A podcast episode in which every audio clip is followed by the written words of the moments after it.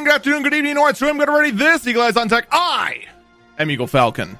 Welcome to the year 2020, the first Eagle Eyes on Tech of 2020. As we are now, I actually, I actually have been doing a terrible job of actually signifying the milestones of Eagle Eyes on Tech, but this is our fourth year of Eagle Eyes on Tech. And it actually officially started in late October of last year. It's crazy. Regardless, though, CES is this week, the Consumer Electronic Show, where we are going to get a first look at all of the wacky tech and the tech trends that are going to be coming out in the year 2020. Last year, we saw all sorts of amazing things, including a repairable laptop with a desktop CPU socket on it that was completely 100% upgradable and weighed under seven pounds, which honestly is still incredible, all things considered, but it still lost out to fake meat. Yes, I am still salty about that. That still annoys me. That fake meat won the Consumer Electronics Show.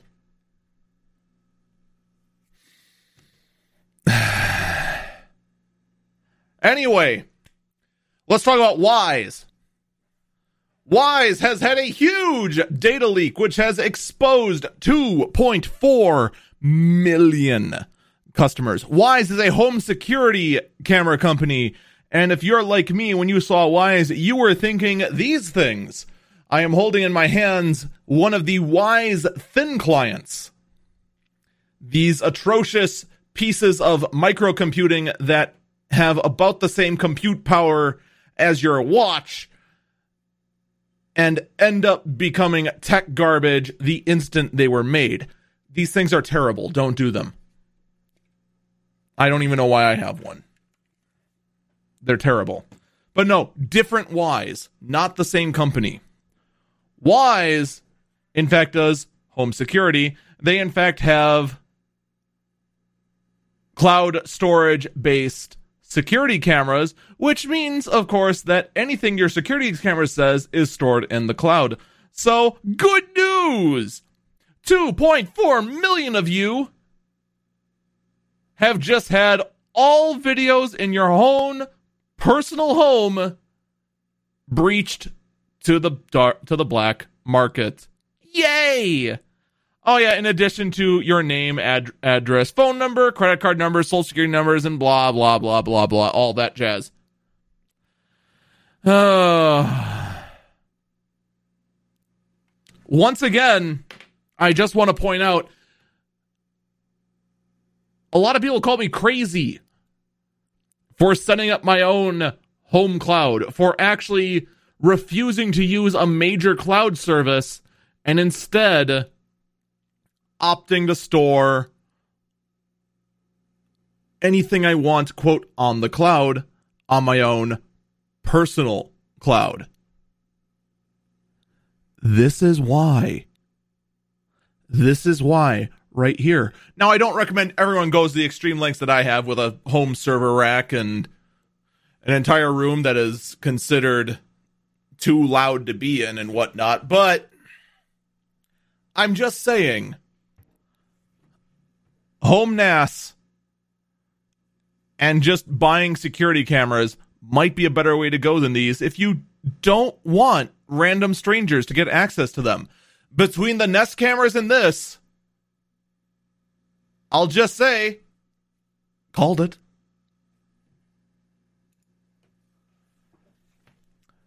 Moving on, though, WhatsApp is dropping support for Windows Phone and older versions of Android and iOS.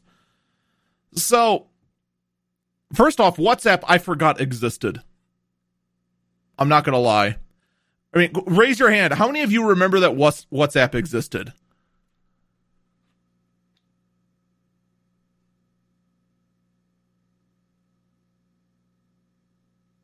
We actually do have a few people in chat who did know that WhatsApp existed. I completely forgot what WhatsApp was. I had to actually go and look it up just because most of the messaging I do now is on Discord. But regardless, WhatsApp has dropped support for Windows Phone, which, yes, I too actually forgot Windows Phone existed until this article came out. And what are considered obsolete versions of Android and iOS. This kind of brings us to the weird sort of catch 22 we're in. Because on one hand, you need to update to be secure. You do. You need to update your phone, you need to update your computer, you need to update, etc., etc., etc. Update, update, update, update. But at the same time, updating can ruin setups. Just for example, my keyboard software updated this morning and all my macro buttons are gone. All the lighting that was programmed it programmed in it is gone. And in fact, a custom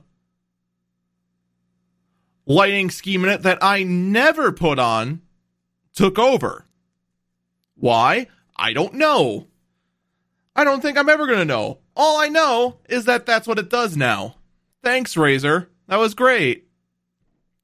I have now I don't know if it's just my keyboard because it's older and through a switch and whatnot, and that might have affected it, or if it is a a, a uh, widespread sort of issue. So don't take my bash against the Razer keyboard as fact for what everyone else is having. That's just a s- situation that I have currently. But you take it to something more serious. I had a Windows update that actually made it so my GoXLR mixer that I use to record this podcast, the compressor didn't work. So when I talked to the mic, you got inaudible garbage. That was not good. That's a much more serious problem.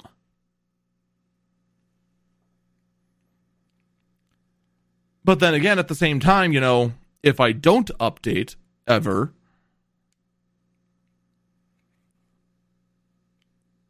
well, then what happens when support just stops?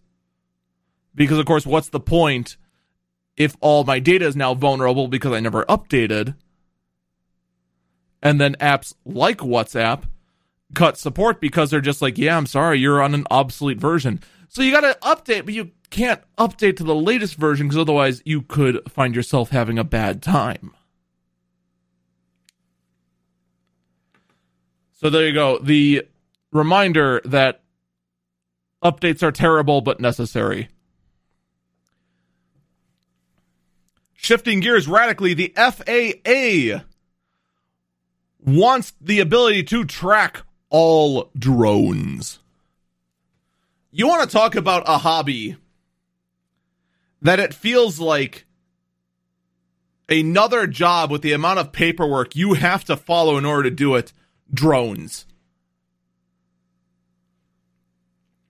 This actually originally started like what was it? 10 years ago? Was when we first started seeing quadcopter drones at CES. And she's like, oh, that's kind of neat, whatever. And then just a couple years ago, or actually, what was it, five years ago, six years ago, something like that, drones finally hit the mainstream and tons of people, not everyone, but a large number, started using them irresponsibly. Flying drones near, near aircraft, flying them near airports. There is, in fact, a. I believe I actually have the story. Maybe I axed it because it wasn't wasn't a whole lot to talk about there is a swarm of gl- of of drones in Colorado that no one seems to know who they belong to, but they are just out there creating a nuisance for everyone involved. So now, for those of those people who are using drones responsibly, to go ahead and take, I don't know, pictures of their own house, just flying them like a remote control pl- plane as as a hobby, just having them for fun.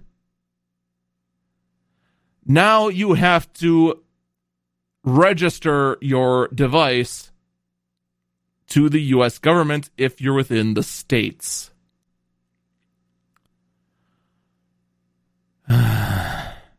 Man, I am so glad my hobbies don't involve having to report to the FAA or the FTC or the FT anything or the, the F anything. I'm so glad all I do is stream podcast and collect servers. Now, it is important to mention this is just a proposal for right now. As Chad is reminding me, this is a proposal, but let's be honest, it's going to pass. It is going to pass. These things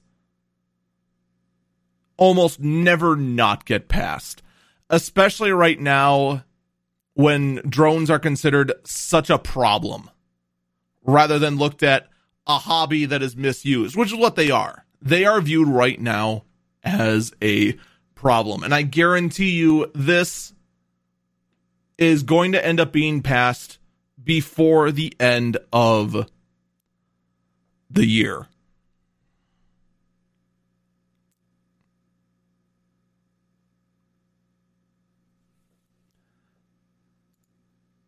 Uh, it, it's it's actually hard to say whether whether there would be a split regarding this with party lines or not. Unfortunately, right now, like both sides of it have a problem. But regardless, we will see how that goes down the road. Oh, there we go. Unjust Man wants to remind us that uh, the feds will not require waifu registration. Ah, we found the loophole. Just have a waifu. AT&T also found a loophole around having 5G listed on their phones. The loophole being they could actually make 5G and therefore they would not be called liars for having 5G listed on their phones when there's no 5G.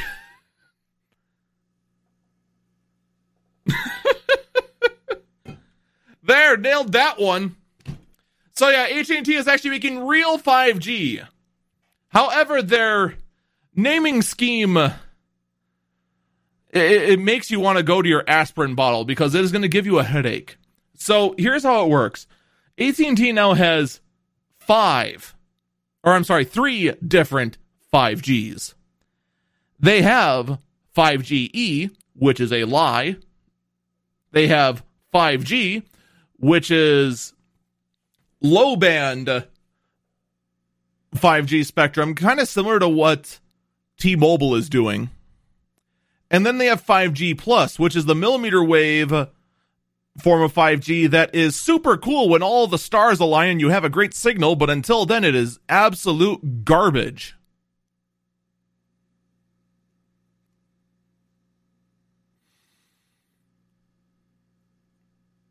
You know what's more surprising to me? The fact that AT&T has been called out on this by 90% of the world. And they still want to insist that 5GE is a real thing.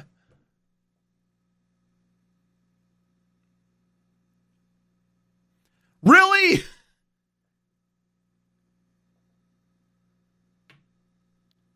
Folks, I just want to tell you now before AT&T launches 5G in a few more cities and claims that we have the world nation's first real 5G network.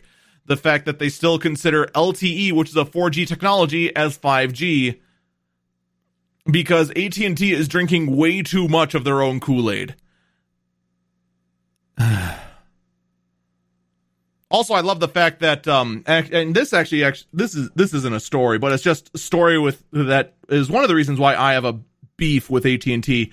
Our own work, we have a credit card reader that is used for the front counter, and that thing is slow. I kid you not, it takes a full minute to process a credit card. You know what the best part is? According to AT&T, our company has a 50 megabit symmetrical fiber line. coming to us. And I kind of doubt that just because I look at the modem and it's it looks like a DSL modem, but according to them that we're getting the speeds that we're advertising for, you know, despite the fact that uh uh, any speed test I run shows 20 down and one up. And the fact that, you know, our credit card reader can't transmit a credit card and it connects via Wi-Fi and the and the modem Wi-Fi combo unit for our work is literally, I kid you not, three yards away from the build from from the distance is three yards. So now people in chat are, are saying that AT&T takes fiber to the building and then converts it to a copper signal. That could very well be. All I know is 50 down and 50 up. There is no reason for a credit card to tra- to transfer in 2 minutes and timeout in its connection.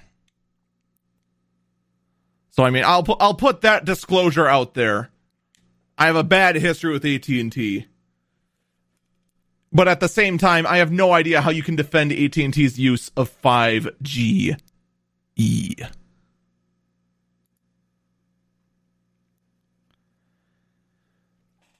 Now, speaking of, we were talking earlier about uh, things that would pass through the federal government. The federal government has, in fact, passed a law banning one of the most obnoxious things about the cable industry. Ooh, I should actually do a trace route at work. I'll have to remember that for tomorrow. But regardless, cable companies, one of the things they would do is they'd have a whole bunch of small hidden fees. And, and, and of course, it varies from cable company to cable company. Your particular cable company may not do this, but it is something that's notorious in the cable industry. And it's in fact one of the reasons why a lot of people out there are getting rid of their cable boxes and their cable connections and switching to streaming only. It is in fact referred to as cutting the cord. Even though you have an internet cord coming into your home to anyway, the point is is that all fees that are brought up must be shown in contract in writing before any consumer signs the contract.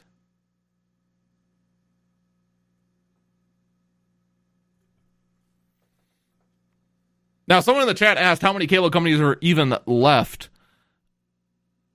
The only ones I know of are in our area Spectrum, which used to have Charter and Time Warner Cable, but they are now Spectrum, and then Comcast. Uverse, I think, is technically considered a cable company, even though they are not technically cable.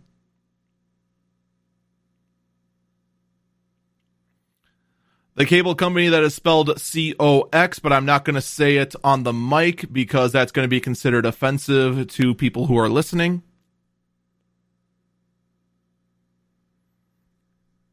I've heard a lot of people say they dislike Spectrum. I the spec Spectrum here is actually like pretty good. I've had very minimal problems with uh, Spectrum. but that's at least here in my area. Your mileage may vary. Like around here, AT&T is hot garbage, but my brother out in California is begging to have AT&T because over there it's much better. That and his other option is Comcast, who wins golden poop awards because of how bad they are. But I digress. Back to the whole law. Cable companies must now be upfront about the fact that their low, low price they're advertising is in fact only for a temp for a short amount of time, and is and also include and also any sort of hidden fees that may be included. So that fifty dollar a month cable bill, they have to be upfront about the fact there are 150 other fees on top of that. Those aren't real numbers. I just pulled them out of my butt. At this time, I do not know if the bill has been uh, signed. Oh, never mind. Here we go. President Trump has signed this legislation into law in recent days and is set to go in effect in six months, providing the FCC doesn't intervene. I have a hard time seeing the FCC intervening, but if there's anything I've learned, never assume.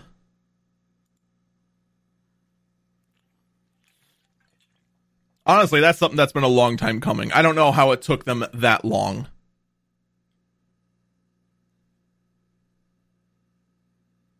Spectrum actually got banned from operating in New York?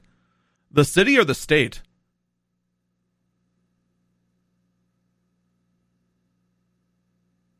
Wow. We're, we're, we're getting some pretty good uh, horror stories in the chat. They are banned from operating in New York City. Dang.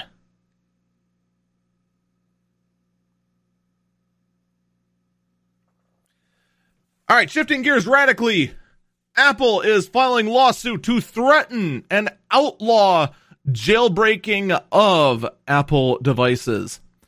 Jailbreaking, for those who don't know, is side installing applications onto an Apple device, such as an iPad, an iPhone, or an iPod, to bypass Apple's walled garden.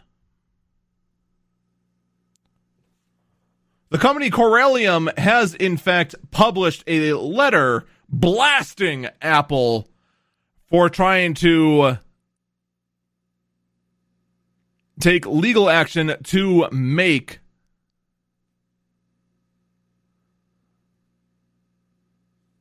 users of Apple devices legally responsible if they try to jailbreak their devices, which is rather outrageous. Considering the fact that, well, it's your device.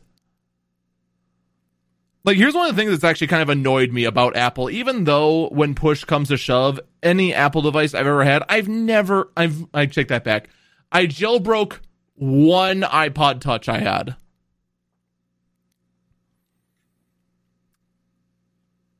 But Apple's insisting that your device must be used in the way that's approved by Apple is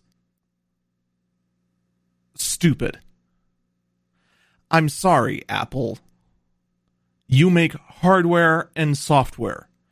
I am the user and I'm going to use what I want, how I want.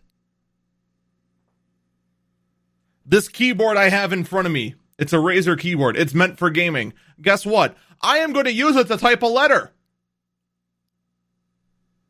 If this is an Apple keyboard, guess what? I'm going to use it to do what I want. If I'm going to go ahead and use software to make every key a macro key and have it not be used as a keyword at all, guess what? As the consumer, I can do that. I'm sorry. That's how things go. So, for this additional push to ban jailbreaking, I'm sorry. You're out of your mind. Even though, in my opinion, jailbreaking an Apple device is silly. Absolutely and completely silly. Just because most of the time when you jailbreak it, you end up having the performance suffer. And I do mean suffer. But the fact of the matter is, that's still my choice. If I want to make it that I have an animated wallpaper that changes based on the weather, that's my decision to make.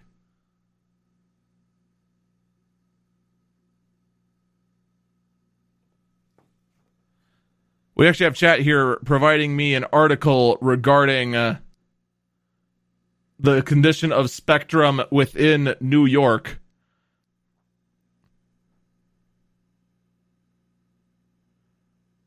New York regulators reached settlement with Charter Spectrum, according to the Democrat and Chronicle, part of the USA Today network. After years of fighting, Charter Spectrum in New York announced that announced an agreement Friday to allow the cable company to stay in the state if it expands its high speed internet ser- service to underserviced areas. The deal comes after the State Public Service Commission voted in July 2018 to start start to kick Charter out of New York. For those who don't know, Charter is one of the two companies that merged to become what is now known as Spectrum. I already said that earlier, but I'm going to say it again. The, the article continues saying that it failed to live up to its promises to bolster its broadband services. On Friday, the sides say they have reached a compromise. The commission said Charter will need to double its investment in upstate New York, which in 2016 was estimated at $305 million. The article then, then continues. The expansion would need to be completed by September 30th, 2021. Well, there you go. And honestly, assuming that uh, some of the people in chat who have told me about bad service in New York, that their numbers are correct, this is a long time coming. Because, like, I'm out in I wouldn't say the city. We're close to the main to the main city in my area, but not quite. And our base charter speeds start at 200 megabits down and 10 up, which is more than enough for most people. So I mean, there's no excuse for this. Step up your game, Spectrum. That's all I got to say. Speaking of getting your act together, we have Sonos, who has officially lost any respect for me they had before. Sonos has put out a feature on their speakers called recycling mode. What recycling mode would do is that it would prevent the speaker from being used. And the whole thought of this was hey, you put it in this recycling mode before you send it off to be scrapped after you no longer need it. And it makes it so that no one can get your information off the speaker. Uh, pretty smart, huh? You know, n- no one can get your personal information.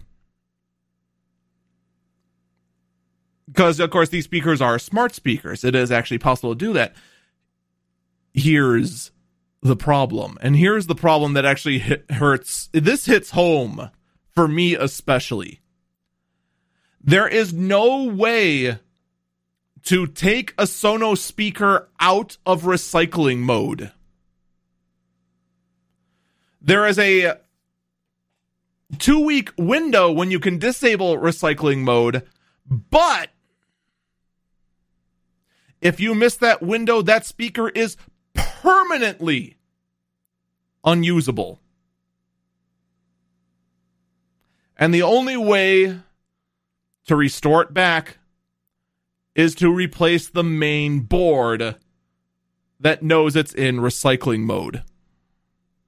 It's basically a self destruct button that the only way you can now use it is either as a paperweight or to send it off to be melted down into its base elements again.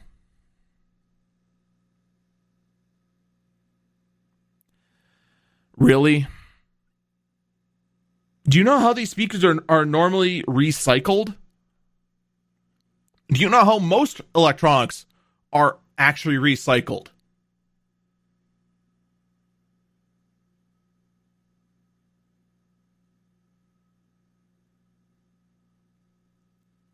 The memory is wiped and they're resold.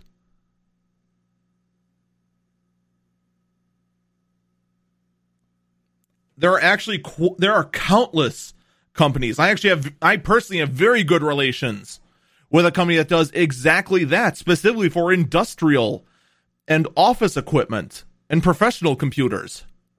Specifically for restoring them to factory original. Specifically for make them reusable again. So here's the thing. If you have a Sonos speaker and you're ready to get rid of it, reset it to factory original. Do not underline. Do not set it to recycling mode.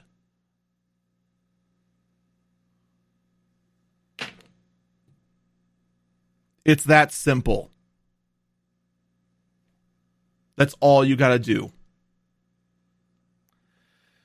Oh, let's talk about something I don't want to talk about because it's inevitable. California has released their own Data Protection Act. They call it the California Consumer Privacy Act, the CCPA. It is, in a way, supposed to mimic the GDPR, a data law passed in the EU to protect EU customers from having their data stolen, leaked, etc., etc., etc. All companies that operate within the state of California must be compliant with the law, despite the fact that, as of the time talking about it, the law has not been fully fleshed out yet. California has actually passed this law, the CCPA, and all of the details of what being in compliance with the law means has not been flushed out yet. And yes, it is in effect. It went into effect as of January 1st.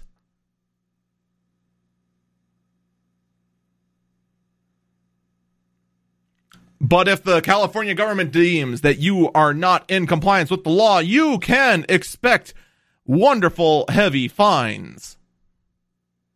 Oh boy. Thanks. Thanks for that. I I needed that in my life. So, there we go. Have fun with that. We'll be keeping post on that because odds are, I mean, this is going to be talked about. As soon as CES is over, every tech outlet's going to be looking at us like, so California, um, what? Now, they did flesh out a couple of things. I should actually clarify that.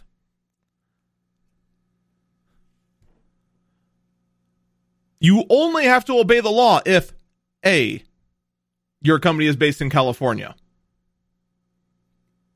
B, Actually, I, I should. You have to follow like all of these. All right. A, your company's in California. If you're out of California, then you're safe. Over half of your revenue comes from selling customer data. You now have to conform with this law that is not written.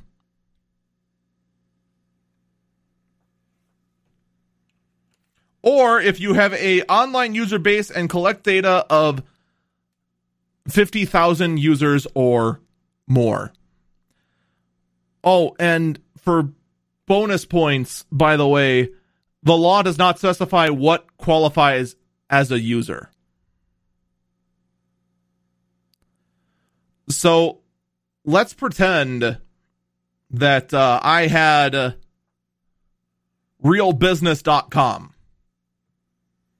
All right, and it's my placeholder site for my new Californian. Uh, I don't know, used computer website that's based in California for some reason. What is a user? Are users the ones who actually buy something from me? Or are they just people who actually visit the site? Because just by visiting, I now have information. I know that IP 1.2.3.4 or whoever, I actually don't know if 1.2.3.4 is a valid IP. I think it is. I digress. I now know that 1.2.3.4 is located here because, of course, by having the IP, I now have most of the information associated with that IP, and also, more than likely, who is behind that IP. I don't know for certain, but that is information I now technically do have.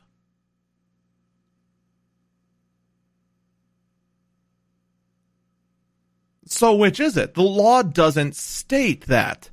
And that is essential for something like this.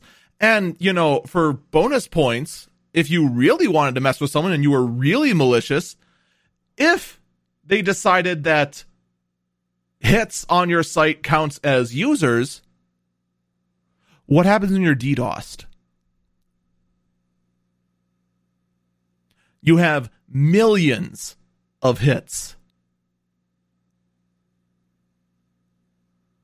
Does that now mean that Joe Schmo and trying to sell three laptops online now has to be in compliance with this law?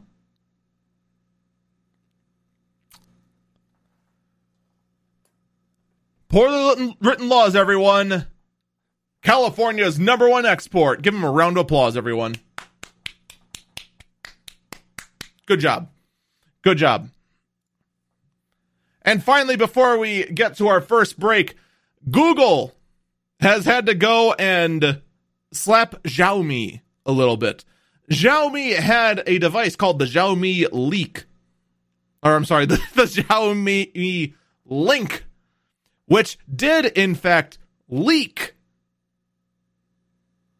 to other users. Other users were able to, by complete accident, access other Xiaomi links camera feeds.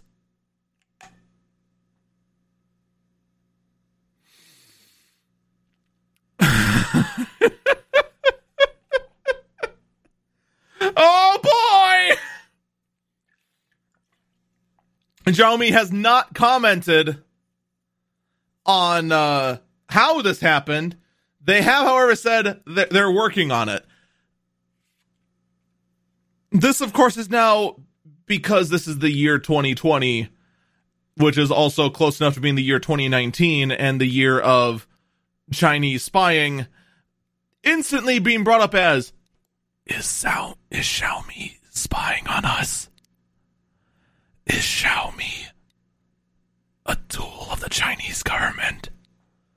And of course, the correct answer is we have no clue. It could be. We don't know.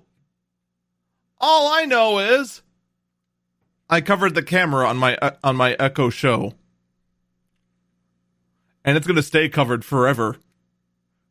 Anyone who hacks into my Echo Show, which is now my alarm clock, all they're going to see is darkness, which is good. As it should be. We're going to take a break here we actually went for 40 minutes with the opening segment. Holy cow. When we come back, we have a lot more to talk about, including Samsung confusing the ever loving heck out of us with more phones.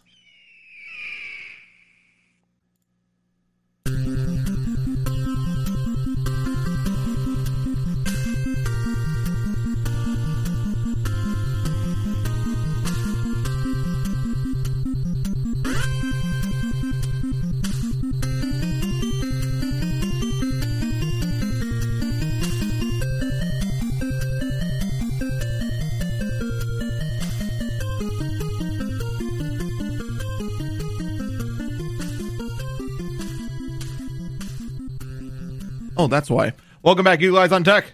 I'm Eagle Falcon. Apologies about that. We had a bit of technical difficulties. But regardless, between the break, I was talking with the chat about how Apple might be a professional tech troll.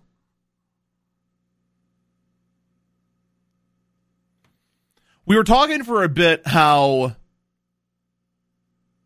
what three years ago, four years ago, three years ago, the iPhone X came out, introduced the notch, and literally everyone else followed and did exactly that despite the fact that it was now making awkward screens that were not standard to anything. And it, and now just it plagues phones to this day. Now granted it's a lot better.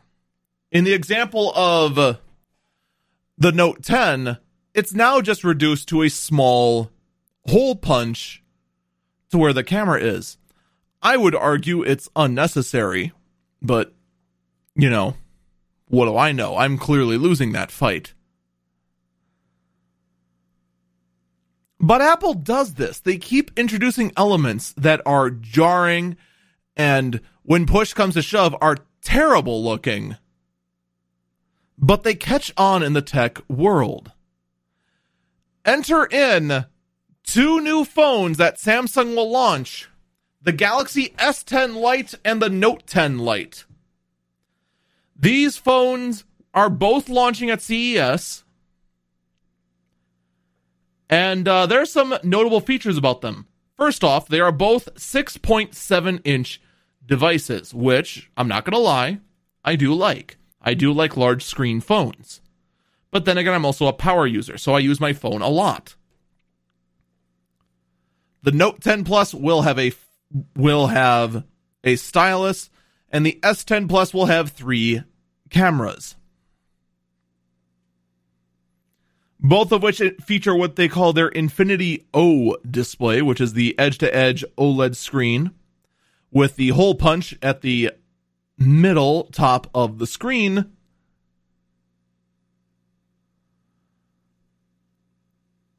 both of which feature a 4500 milliamp battery. And you know what they both also feature? Square camera bumps.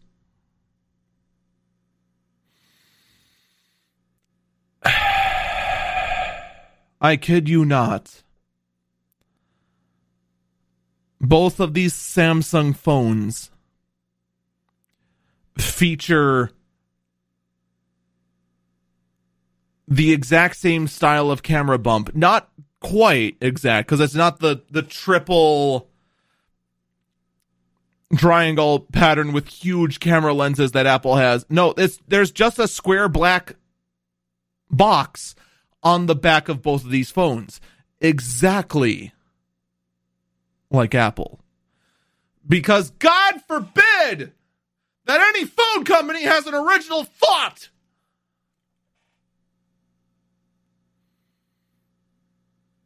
Well, Apple got rid of the headphone jack. Let's get rid of the headphone jack. Thanks, Samsung. Thanks for being brainless. Oh, we should release a new phone. We should go ahead and just have a square camera bump. Yeah, sure. Why not?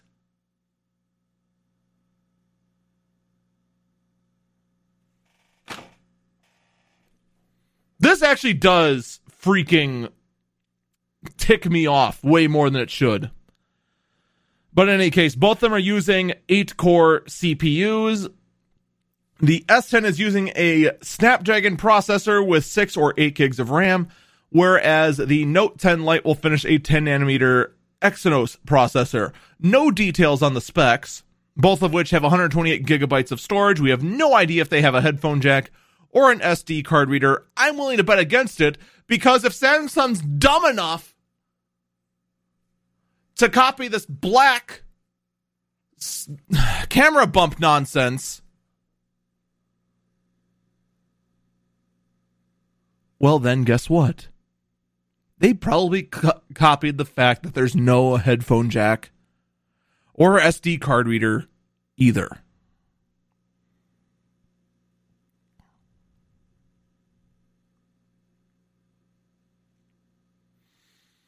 No word on whether they have fingerprint readers. I'd assume so, seeing as how a single camera for facial recognition is awful. No word on what they will cost, but they will both run Android 10 and run the One UI.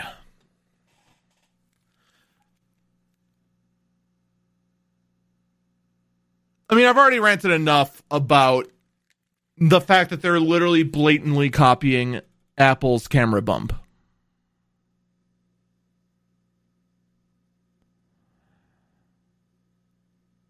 But the fact that they are saying these are going to be cheaper phones, but don't release the one feature that matters the most, the price, is maddening. Literally maddening.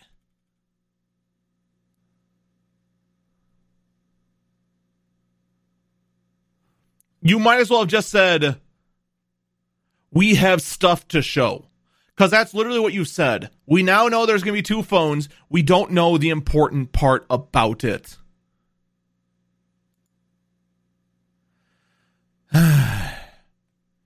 In other CES news, we are getting, well, this isn't really CES news. We are seeing uh, rumors pop up of what the Pixel 4a, which is supposed to be the cheap version of the Pixel 4, is going to look like. We are expecting to see a hole punch for the front facing camera. There's going to be no radar sensors or anything like that. We are expecting one single camera with a square camera bu- bump. Ugh. Again, a rear fingerprint reader, a headphone jack, and is going to be cost is going to cost less than the Pixel 4.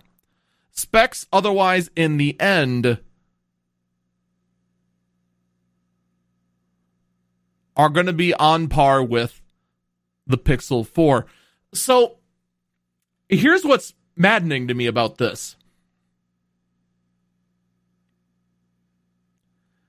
The only thing the Pixel 4 has over this Pixel 4a that we're seeing is that the Pixel 4 has two cameras versus the Pixel 4a's one.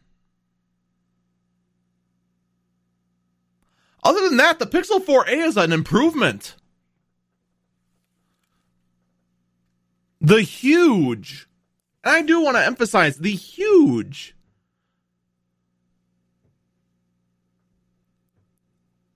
camera forehead on the Pixel 4 is gone, replaced instead with a hole punch.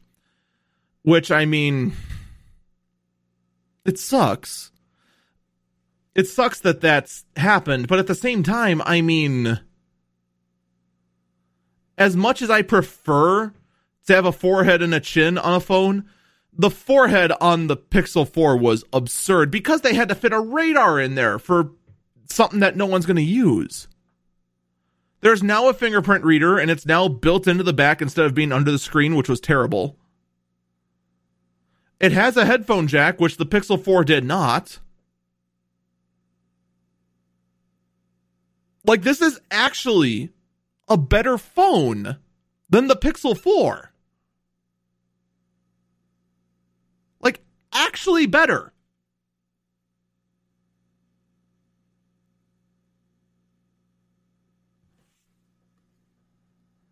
No word, of course, on what the price is going to be, but to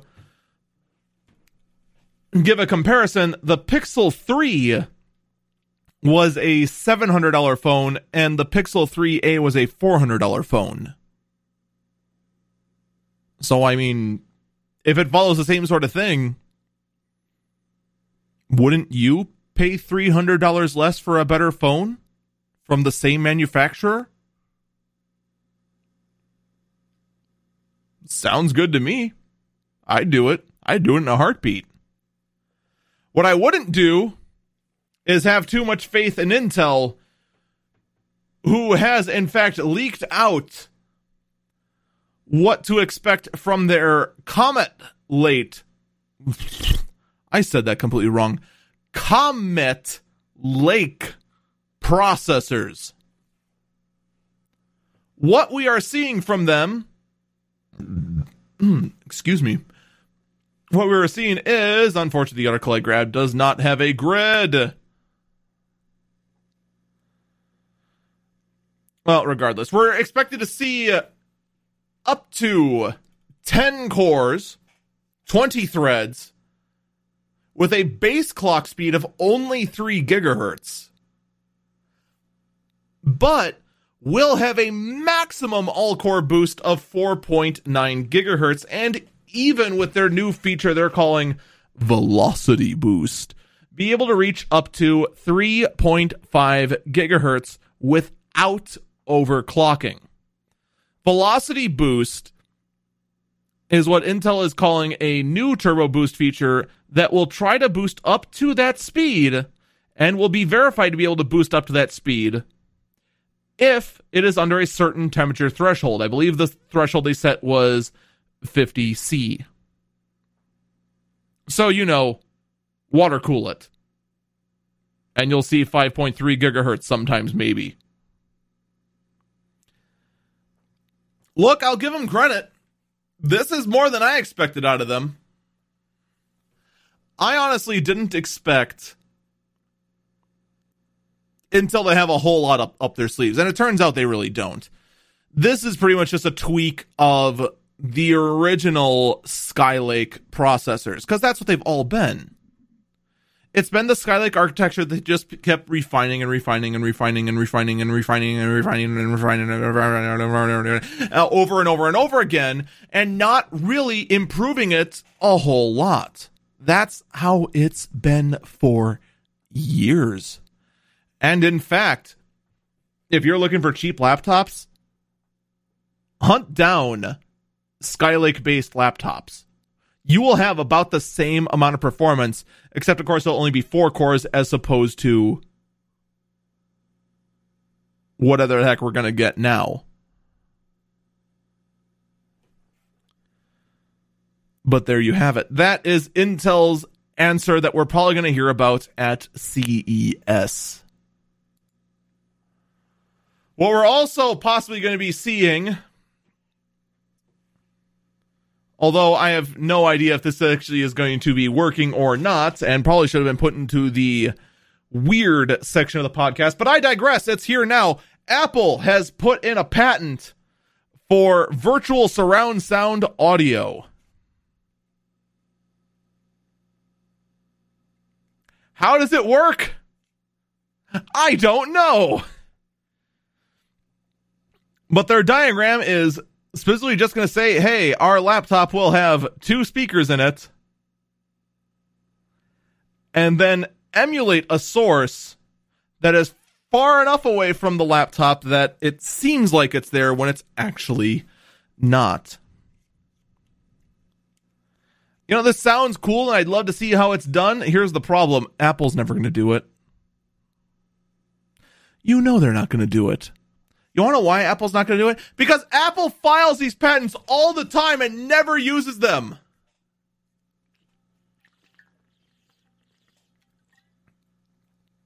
It's like Apple's hobby. Make patents that actually have cool ideas in them and then never use them. Ever. Thanks. Thanks for that. Something that's a bit weirder, though.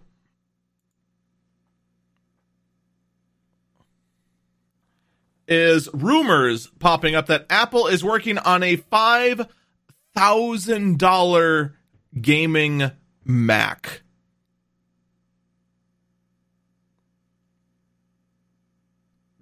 what? Are you kidding me? So, Macs have never been known for gaming. Never. Even when people try to lie to themselves and say, "Oh, they can game on my Mac Pro," you know that your that your AMD GPU in there, or maybe your NVIDIA one, is a 25 watt part at best. But there's rumors now saying that with the success of the Mac Pro, that there are that there could be a Mac Pro like device focused on gaming. And also based on the fact that Apple has had a whole lot of success with the Apple Arcade. That being their subscription service to actually get games that don't try to milk you for all you're worth, unlike every other mobile game in existence. But I think that's kind of the thing. Apple Arcade works because the mobile market for games is awful. I'm sure that you, as the listener, probably have a few mobile games that you love. But you know it and I know it. The overwhelming majority of mobile games are out there are terrible, underline terrible, half baked, poorly coded, subpar games that are simplistic in nature but go out of their way to upsell you on either more time playing in the game, additional features in the game, or my personal favorite, loot boxes.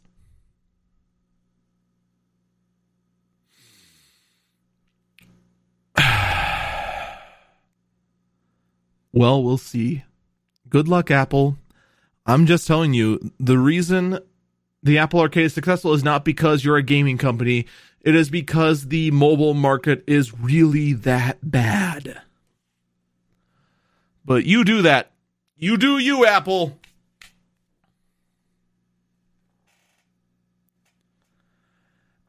In addition to that, Apple is going back to the table to try. And by Imagination Technologies, which is a company that develops GPUs. Now, it is thought that Imagination Technologies is primarily made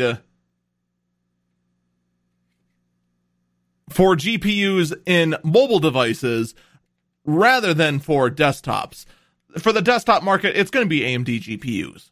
Because for whatever reason, Apple has burnt the bridge between them and Nvidia. And we're never, we're never going to see another Nvidia GPU in an Apple device ever again.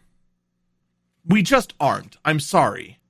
It's never going to happen. And that does make me sad. But there is no way Imagination Technologies, who currently makes ARM based GPUs, is going to be making a GPU that is made for the Mac. It's going to be for the iPhone. It's going to be for the iPad. I'll just tell you that right now. Are we sick of Apple news? I'm sick of Apple news. Let's talk about televisions. Samsung is introducing an 8K LED TV, doubly called the Q900T, that in fact has no bezels, none, zip, zero. Take that, Dell!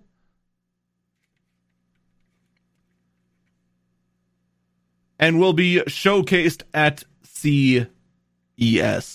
Now, here's the fun thing about this this TV, which I am scrolling through to try and find the size, but I have a feeling I'm going to get it in centimeters because I got this from a, I believe, a Dutch site is where I originally got got this from. This TV is originally I they actually don't say what the size is. That is actually fascinating. But I digress. This thing, no bezels, massive size. I've, if I had to guess, it's probably gonna be like an 80 inch or 100 inch or something like that. Is going to be. I'll just call it now. It's going to be the TV that wins CES. I am convinced of this. Now, there is one problem I have with this TV. It's an 8K TV. We don't even have 4K content. We don't. Most places can't even get it. Where are you to find 8K content to put on this TV? I mean, yeah, it's future proofing yourself. I mean, go for it, but okay. You you you do that.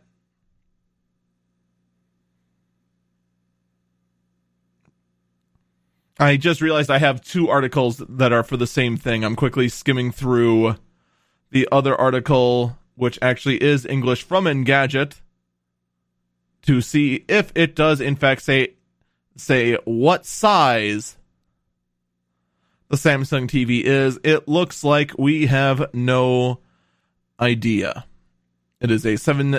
It's a 7680 by 4320 resolution display. 600 nits of brightness. It supports HDMI 2.1 and H.265. Nope, they do not say what the size is. We'll have to see that down the road. All right. We do have leaks about a new AMD graphic cards. We have specifications about the RX 5600 XT, which would sit obviously between the 5500 and the 5700. So we do have another stopgap GPU, and honestly, right there, you've lost me. No, I get that the 5600 is an important GPU.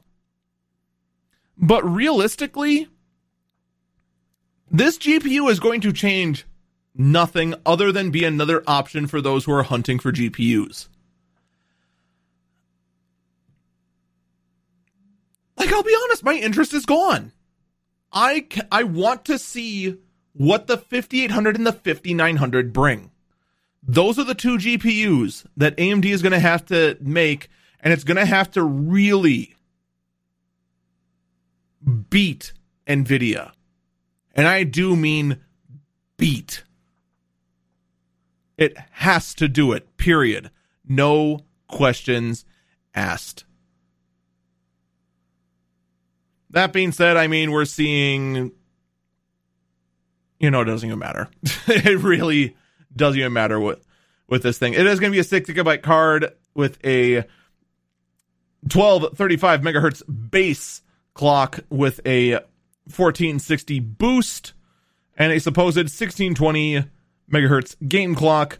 I, I as I'm quickly going through this. Oh, here we go. 2304 stream processors, which is actually dangerously close to its step up buddy, the 5700. So it could be a good GPU if you are in the hunt for a budget gaming graphic cards for your PC. I personally am more interested in something bigger, something that is actually going to compete with Nvidia, which we might have actually had. There are leaks of a Navi 12 GPU. And these could, in fact, just be the. Actually, it is. Never mind. Never mind. I should have just scrapped that story. All right. So, moving on. Back to CES news. We do expect to see the Ryzen 7 for I'm sorry, the Ryzen 4000 series processors. AMD has currently made the gaming PC market and actually the, the, computing market be turned upside down with what happened. The Ryzen 3000 series processors were much better than even AMD's hype train made it out to be. So, looking at Ryzen 4000, we expect minor bumps, but there is, in fact, one category that AMD right now doesn't really have a foothold in when it comes to compute.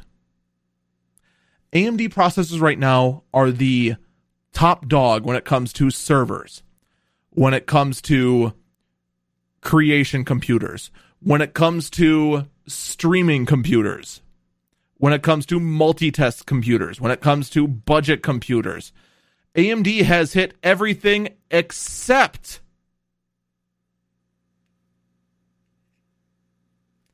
for gaming. Gaming AMD is still really good at, but Intel is still technically a better choice. That being said, if you were building a gaming system, I would totally just go for Ryzen.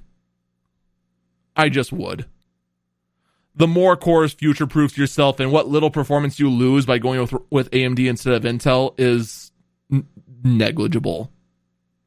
That's just my opinion. But technically, Intel is better for gaming. But there is one thing I didn't mention in that laptops. Laptops. Right now, there are no AMD processors that are good for laptops. Until now. AMD plans on releasing the Ryzen 4000 APUs at CES, and they will include a mobile variant of them. So we will be seeing processors like the one that is leaked, the Ryzen 7 4800U, which is an 8 core, 16 thread mobile processor that starts at 1.8 gigahertz, but can boost all the way up to 3.65.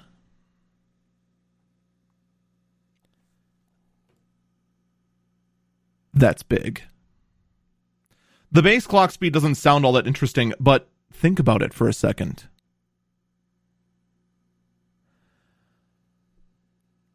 That's how you save on battery life. But it's able to boost to over double of what it does.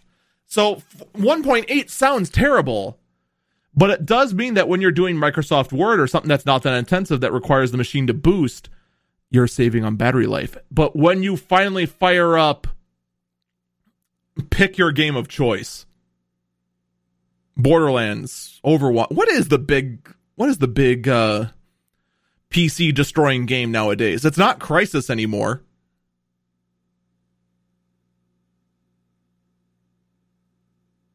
Well, whatever it is. When you fire that up, that's when it kicks into high gear. Or, better yet,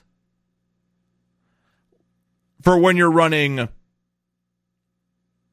Adobe Creative Suite, Sony Vegas, Adobe Premiere, whatever your creation tool of choice is, doing minor edits, eh, the processor just stays at a com- comfortable small. When you're rendering 16 threads at over 3 gigahertz, that could change up the mobile workstation market in a big, big way. I'm just saying it, it's going to be huge. Speaking of huge, we have a leak about the PlayStation 5 and the Xbox Series X. And unfortunately, the leak does not tell us much. It does, however, tell us what to expect under the hood. We will be expecting on both the PlayStation 5 and the Xbox Series X GDDR6 RAM. For those who don't understand what I just said, really faster RAM. 8 Zen 2 CPU cores. Keep in mind that the PlayStation 4 and the Xbox One X both ran vastly inferior Jaguar cores. They ran AMD cores that were so slow that if they ran a PC, it wouldn't boot.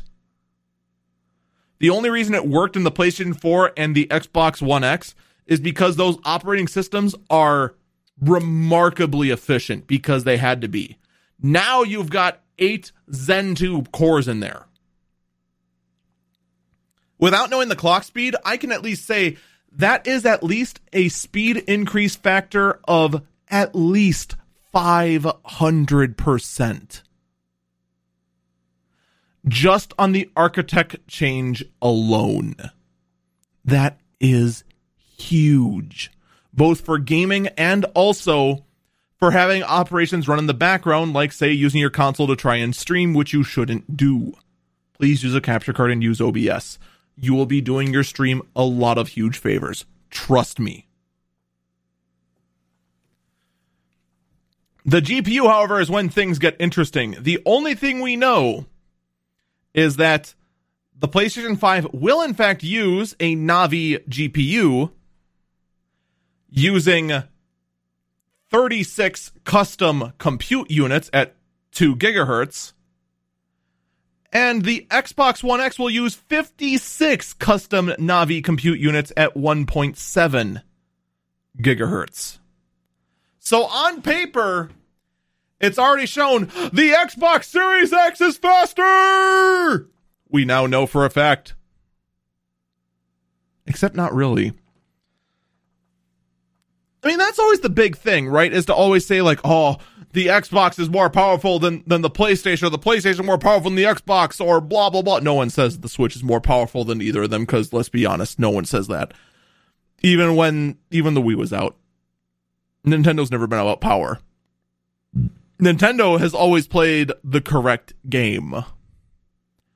The power of the console matters little. What matters is the content. And whatever the content is made for the Xbox Series X and the PlayStation 5, it's going to be built to run on both. That's just the truth of it. There is no secret there. So even though the PlayStation 5 is technically less powerful than the Series X, they're going to run the same on there.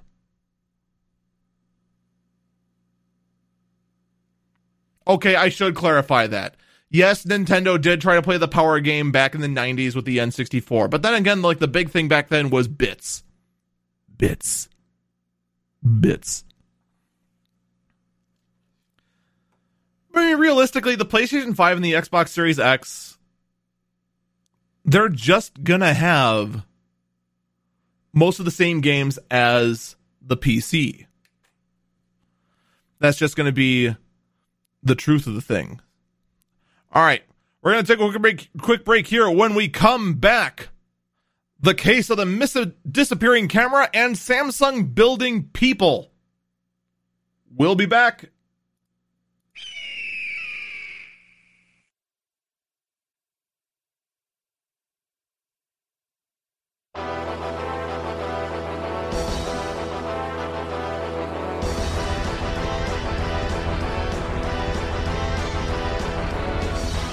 Welcome back, Eagle Eyes on Tech.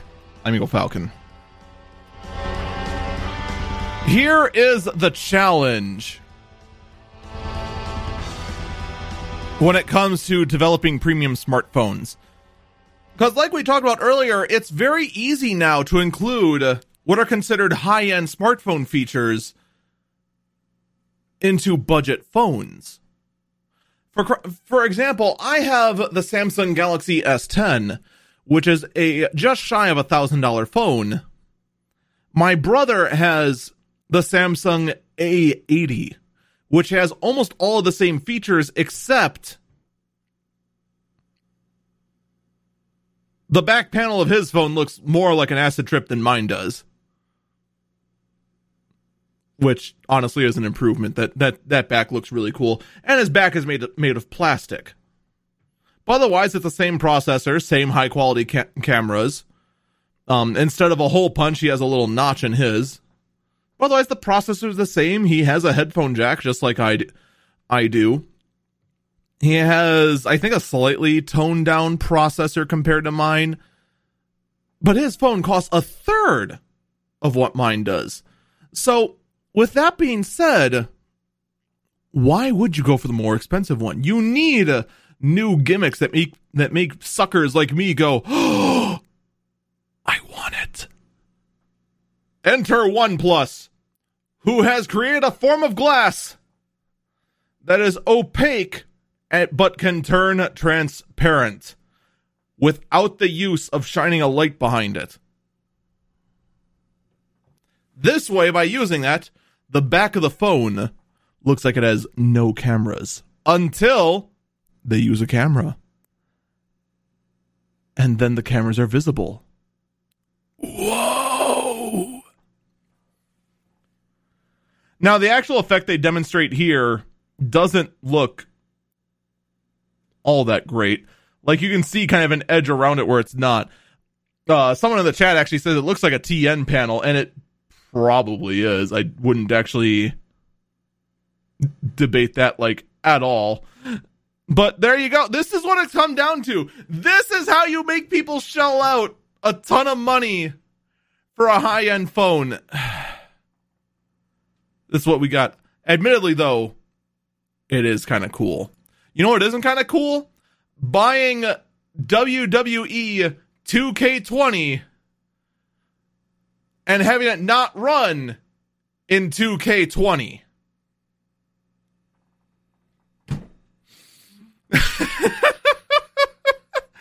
I kid you not, the wrestling game when the when the game detects that it's the year 2020, it stops working.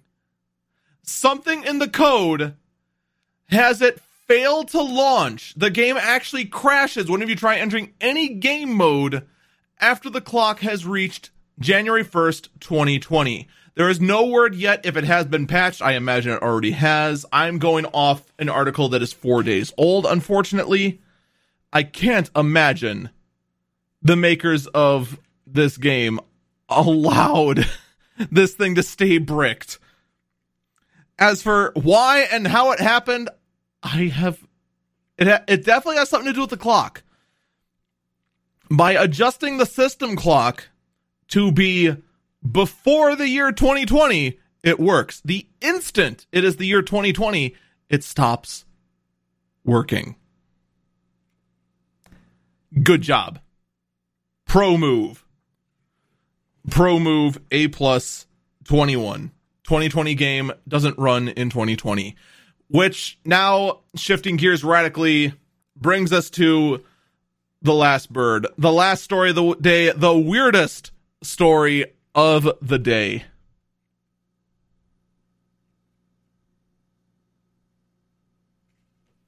Oh, we actually someone in the ch- in the chat has brought me an update about WWE 2K20 directly from 2K, which how did I not realize that two, that WWE 2K20 was made by 2K? That seems so obvious now. Regardless, 2K has officially announced that the issue has been resolved. Please go restart your WWE 2K20 game to automatically download the fix. If you continue experiencing issues, please open a support ticket. It has a link. Thank you again for your patience. They actually did, in fact, solve this problem on January 1st. So there you go. It is still pretty funny, despite the fact that it was, in fact, fixed actually relatively quickly.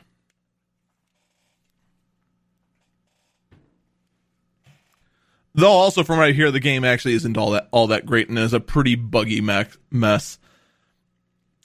But yeah, it, it is pretty funny. Almost as funny as Samsung saying they have an artificial human project.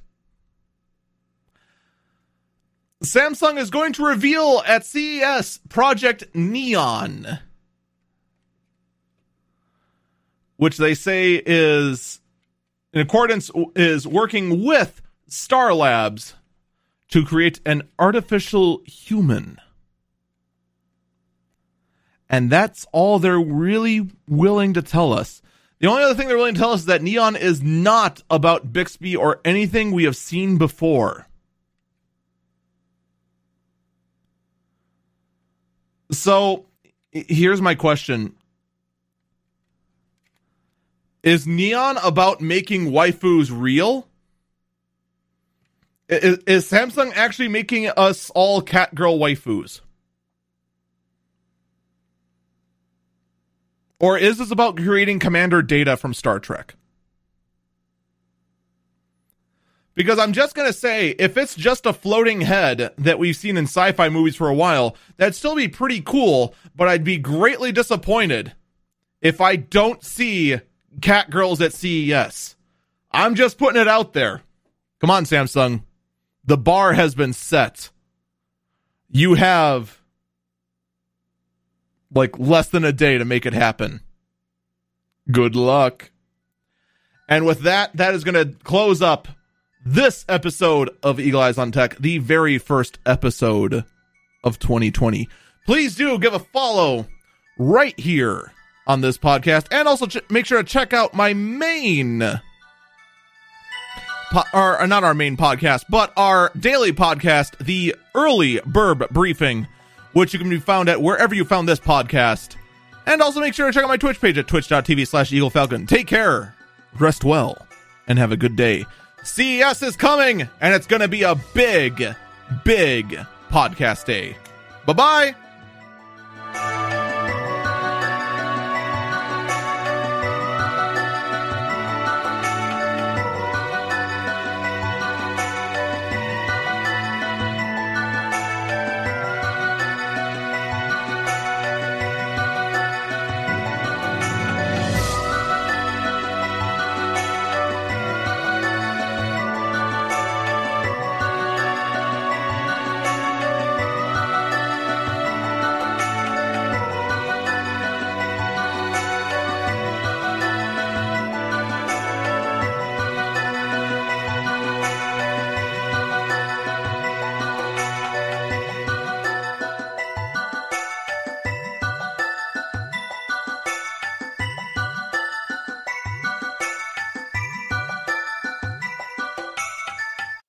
Right, who is going to make cat girls first, Samsung or Elon Musk?